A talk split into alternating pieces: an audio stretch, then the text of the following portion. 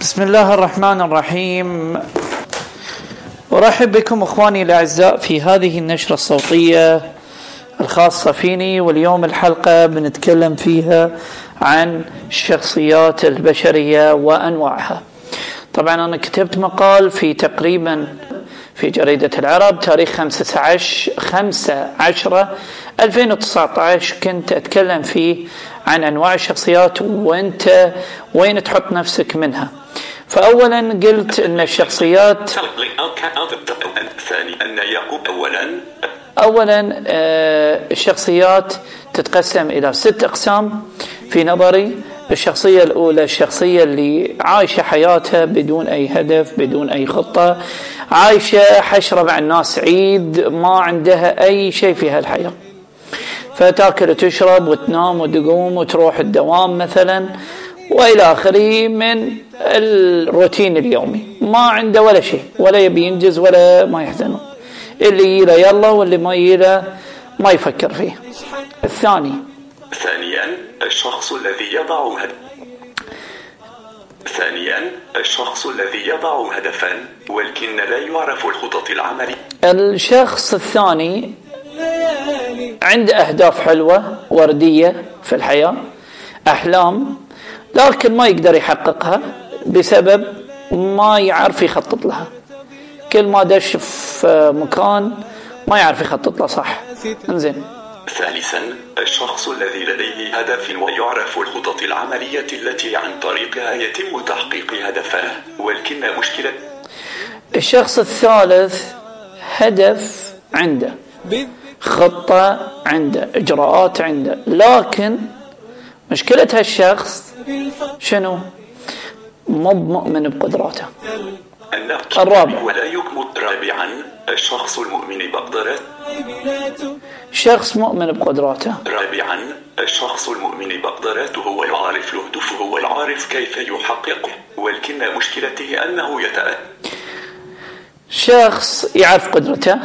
ويعرف أهدافه ويعرف خطته ويعرف شلون يحقق لكن يتأثر بالبيئة اللي حوالينا.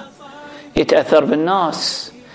والله يروح يمين يقول لهم بروح يمين يقولون له روح يروح. يقول أبي أروح يسار ها إيش رأيكم؟ أروح يسار يقولون له روح فيروح. زين يمكن هاي اليسار غلط ما يناسبه. هاي على رأيهم صح مو على رأيه. هني المشكلة. مشكلة اللي حوالينا يبون يفكرون عنا يبون يفكرون آه، في مستقبلنا من رأيهم مو من رأينا. وهاي المصيبة.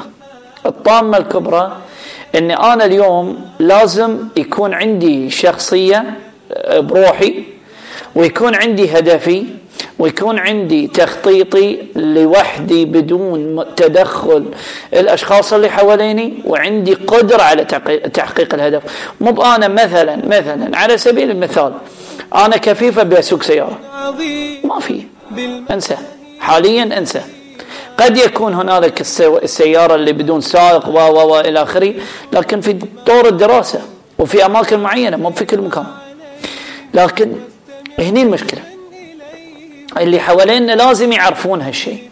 لازم يعرفون إن إحنا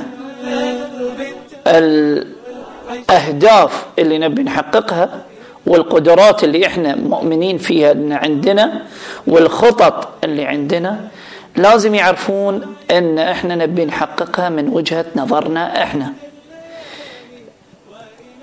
خامسا يحتم خامسا الشخص المؤمن بقدراته هو يعرف الهدف هو العارف كيف يحقق هو الذي لا يتأثر بغيره إلا إيجابيا. لكن يحتم نجاحه بسببه. أه الشخص الخامس هو شخص يعرف قدرته. مؤمن بهدفه. وعنده خطة.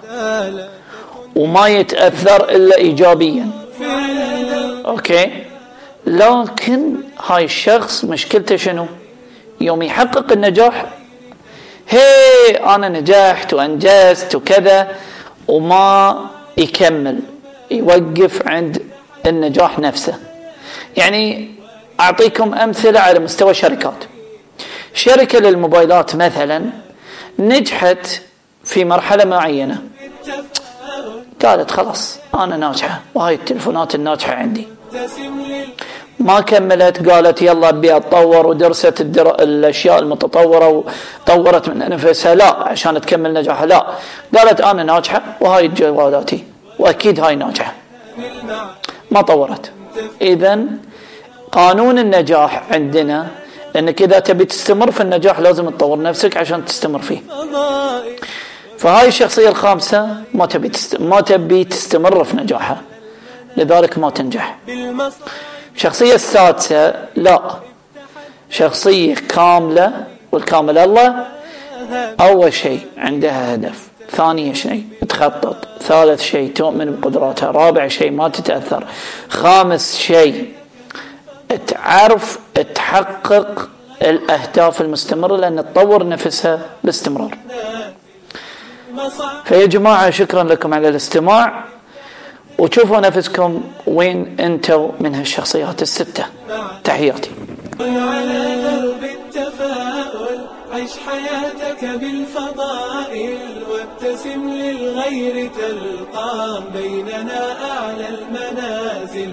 بالمصاعب لا تبالي إذ تحديت الليالي وإلها بالمعالي أنت في ركب الأوائل.